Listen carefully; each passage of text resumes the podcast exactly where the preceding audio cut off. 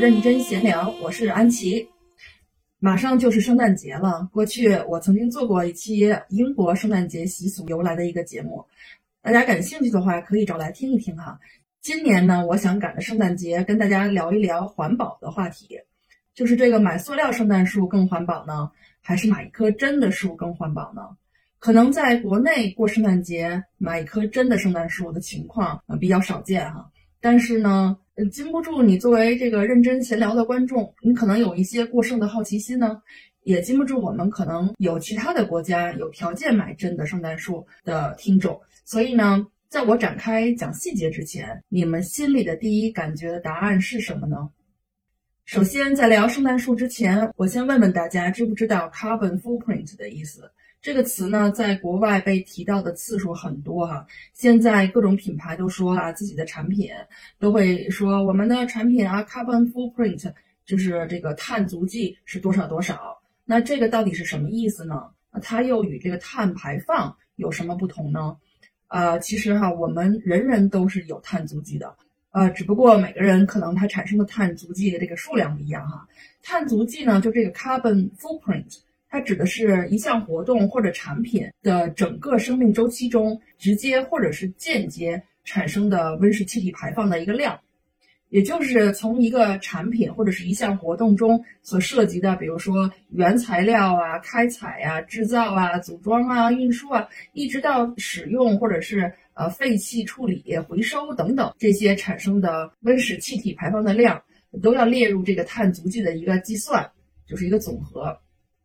就好像我们从一个地方走过去，会留下这个 footprint，也是足迹。那碳足迹就是这个产品出现在地球上留下的足迹。只不过这个足迹呢，这个痕迹呢，是以碳来计算的。换而言之呢，这个碳足迹不只是直接从烟囱排放出来的污染，而是从消费端出发，去大概的计算整体所涉及的这个碳的排放。咱们来举个例子哈，比如说电动车。你在上路开的时候是完全不会产生碳排放的，但是开电动车的碳足迹它并不是零，因为电动车呢从制造啊、组装啊、运输的过程中，到它使用的这个电力发电的过程中，都会排放温室气体，因此呢，电动车它并不是一个零碳足迹的产品。然而呢，这个电动车的碳足迹以及造成的这个城市的污染。会远远的小于这个燃油车。如果你用用这个绿色能源驱动，那你的这个碳足迹就会更小。因此呢，作为个人的你和我呢，即使在生活中完全不使用直接制造碳排放的用品，仍然会因为间接的碳排放而产生碳足迹。地球上所有的人类活动，呃，必然会造成大小不一的环境的影响和这个冲击。那我们能做的呢，是尽量选择。碳足迹比较低的产品和生活方式，所以现在在英国很多产品它都会标注自己的呃碳足迹是多少。那如果很低呢，它就用来证明自己的产品是更环保的、更绿色的产品。这个产品呢，从出生到它的生命周期的最后的结束所造成的碳足迹就很低，或者是跟同类产品相比更低。所以呢，我们应该更多的去选择这个低碳足迹的产品。也就是换句话来说，这个低碳足迹的产品呢，就会更环保一些。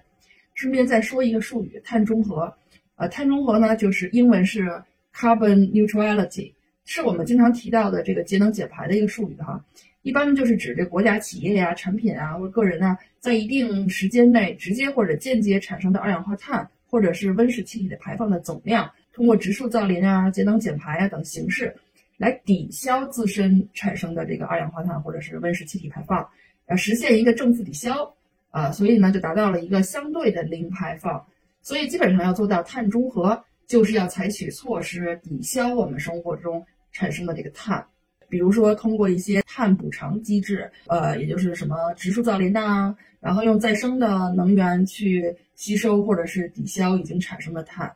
而碳足迹呢，就是碳中和是否达标的一个重要指标。而且呢，我们应该不仅考虑二氧化碳，同时也应该考虑所有的其他的温室气体的排放，比如说甲烷。甲烷是温室气体排放的第二大气体，所以也应该就是给予重视。那好了，我们了解了这几个重要的概念以后呢，我们就回到我们今天要说的圣诞树上。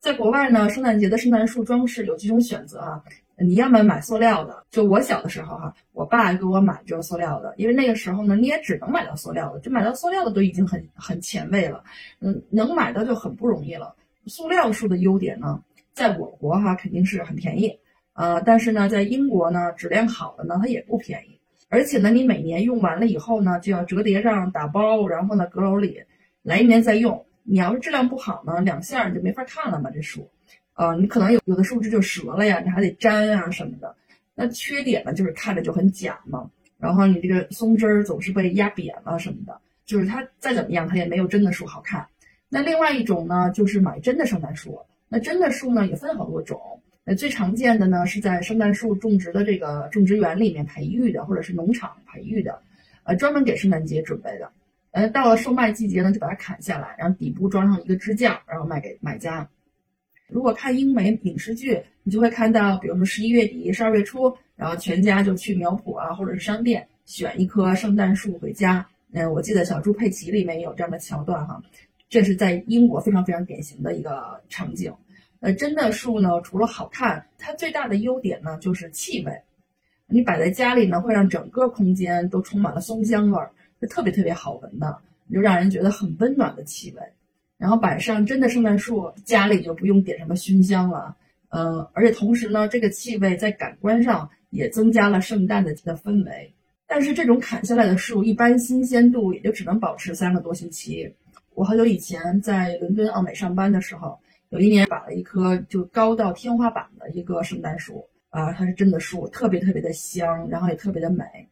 然后但是呢，新年放假上班嘛，第一天，然后就会发现。我一进办公室，满地都是掉的那个枯黄的松针，嗯，就一片凋零的景象。呃，因为你把这个树砍下来的时候，它就已经死了嘛，所以它就只能够保持几个星期，所以就不可避免的凋零了。听起来也挺悲伤的哈。当时呢，保洁阿姨肯定是清理了很久，所以你买的树如果越早被砍下来，那你可能还没跨年呢，松枝已经掉的七七八八了。呃，所以呢，你要买呢，就得买那种叫 freshly cut tree，就是刚刚可能是十二月、十一月底、十二月初刚刚新鲜被砍下来的，或者是自己去砍那种。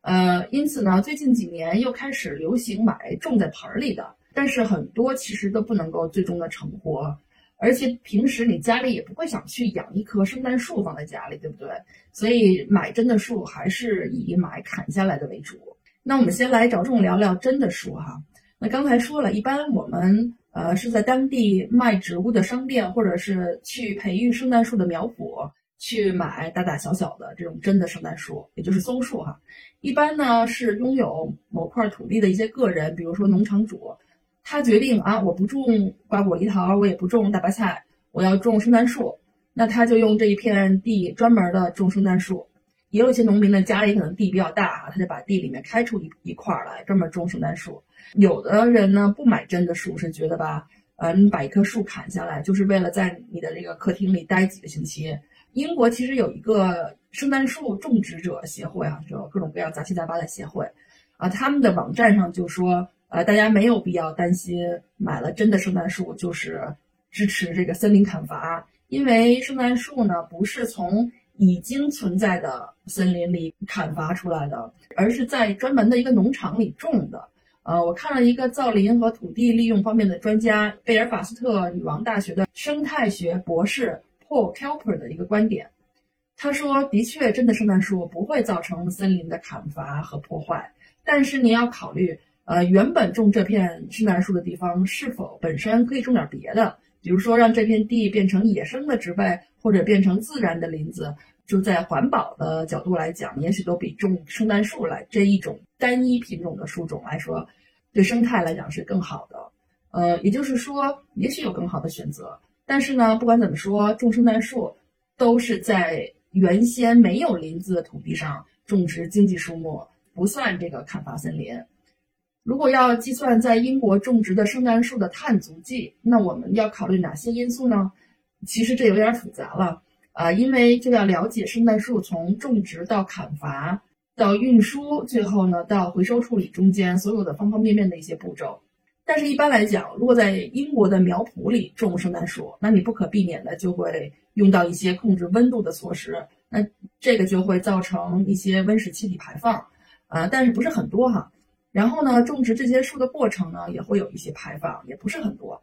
但是呢，这个生长和种植的过程，树木本身会从空气和大气中吸收很多碳，所以呢，可以说截止到这个步骤来说，碳足迹是负数，也就是 carbon negative。那要提到的一点就是在种植的过程中，也许会用到杀虫剂或者是化肥，嗯，很可能这些不是有机的，而是化学的。那如果采用了化学的物质去管理这些树的生长，那也会造成碳的排放。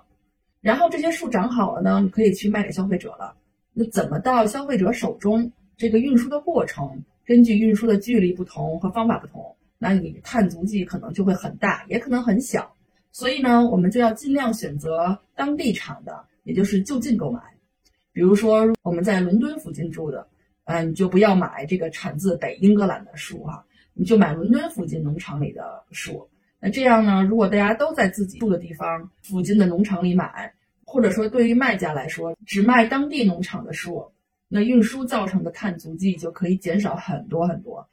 这也就是为什么英国现在超市啊，或者一些水果摊啊，你卖蔬菜水果，它都会标注产地。那这个产地它会详细到国家，比如说英国，然后呢是哪个郡。如果在伦敦买草莓，那你最好就买英国肯特郡产的，那这样的碳足迹就会最小。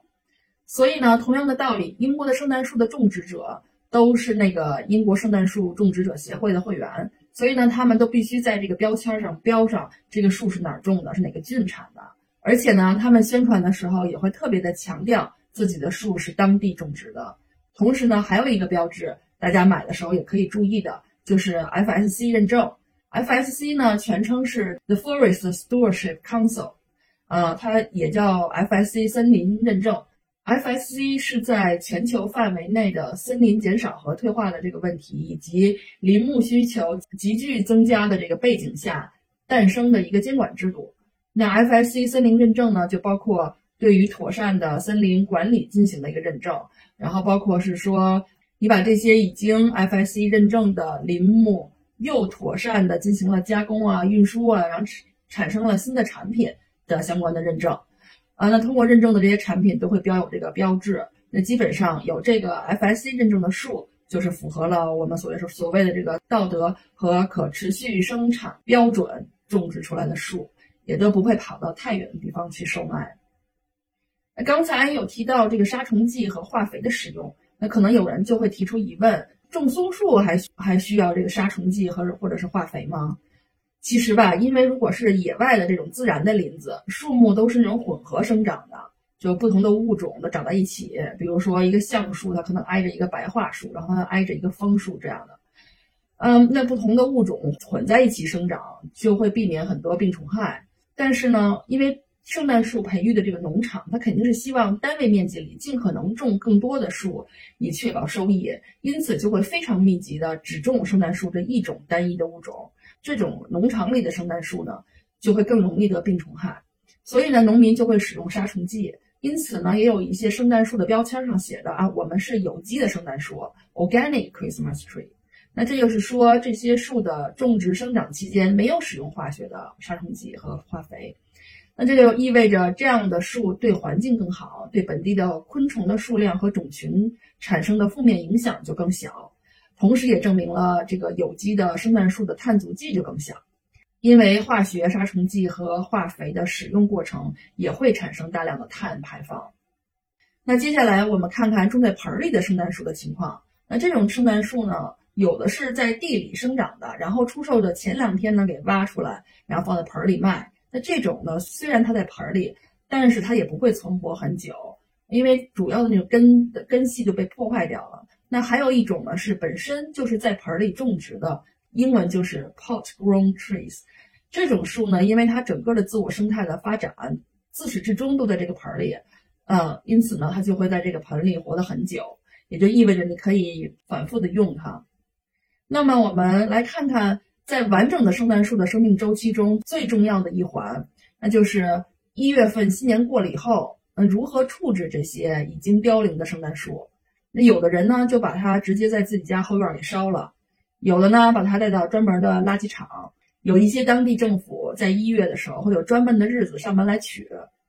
那不同的处理手段，他们的碳足迹会有什么不同呢？如果直接通过燃烧来处理，这样就意味着这棵树生长期间辛辛苦苦所吸收的所有的碳，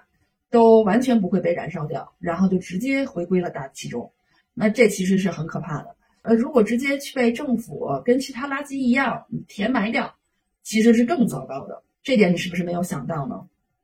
原因就是填埋了以后，圣诞树的降解是非常非常缓慢的，而在这段时间内就会产生了很多微生物嘛，然后微生物就会要分解这个木材，这个分解木材的过程会产生更多的温室气体，也就是甲烷，所以呢，造成的这个碳足迹反而就更大。那我们说有没有更好的处理圣诞树的方法呢？如果在英国，一般你请专人来砍你院子里的树啊，或者是来修剪比较大的一些树的枝干，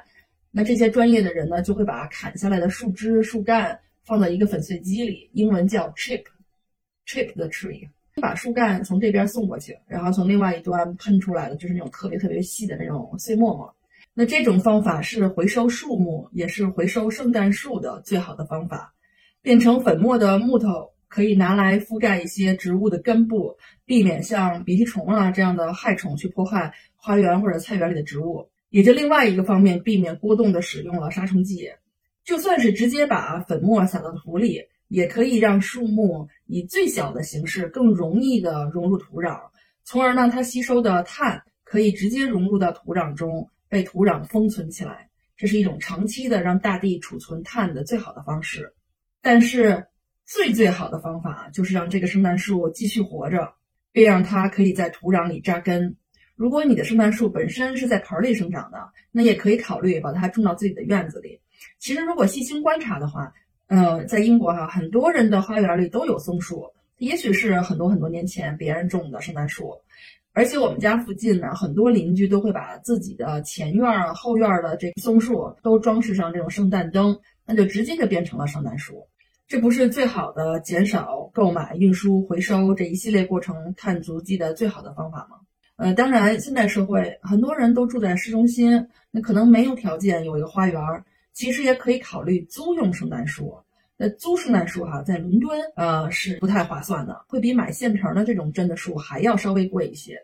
但是呢，如果在英国其他的地区，比如说你跑到 Devon 进去，那租圣诞树的费用就不是很高了。大概也就是二十磅到二十五磅左右，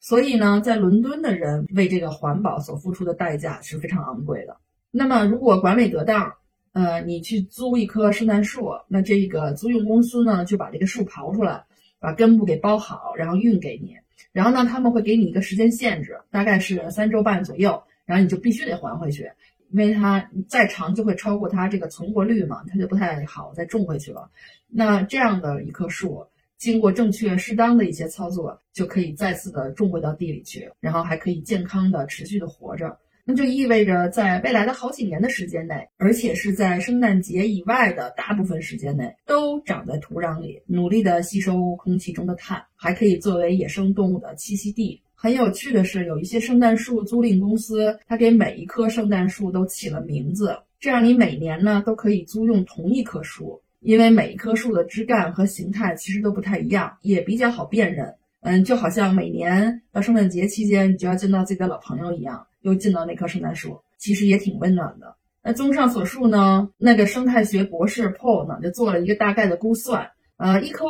在圣诞树农场里长大的圣诞树被砍下来，然后运输、被购买，最后被扔进垃圾填埋场的话呢，它的碳足迹大概有十六公斤。但是如果这棵树它没有进垃圾填埋场，而是被粉碎，然后回归到土壤里的话，那它的碳足迹就会下降到四分之一左右，大概在三点五公斤，是不是差距非常非常惊人？这些都取决于这棵树是如何被回收的，所以，所以回收这个环节是非常非常关键的。那好，我们说完了真的树，接下来我们来看一看塑料的圣诞树，这种人造树。那塑料圣诞树的碳足迹。基本上都是从生产这个塑料制品的过程中产生的。那我们知道，塑料基本上是这种原油产品制成的嘛，所以生产这个塑料圣诞树会产生巨大的碳排放。然后呢，就是运输，这个运输的距离也非常重要，因为我们知道哈，就是大部分这样的产品，因为为了便宜的话，都是从中国制造，那漂洋过海的到国外，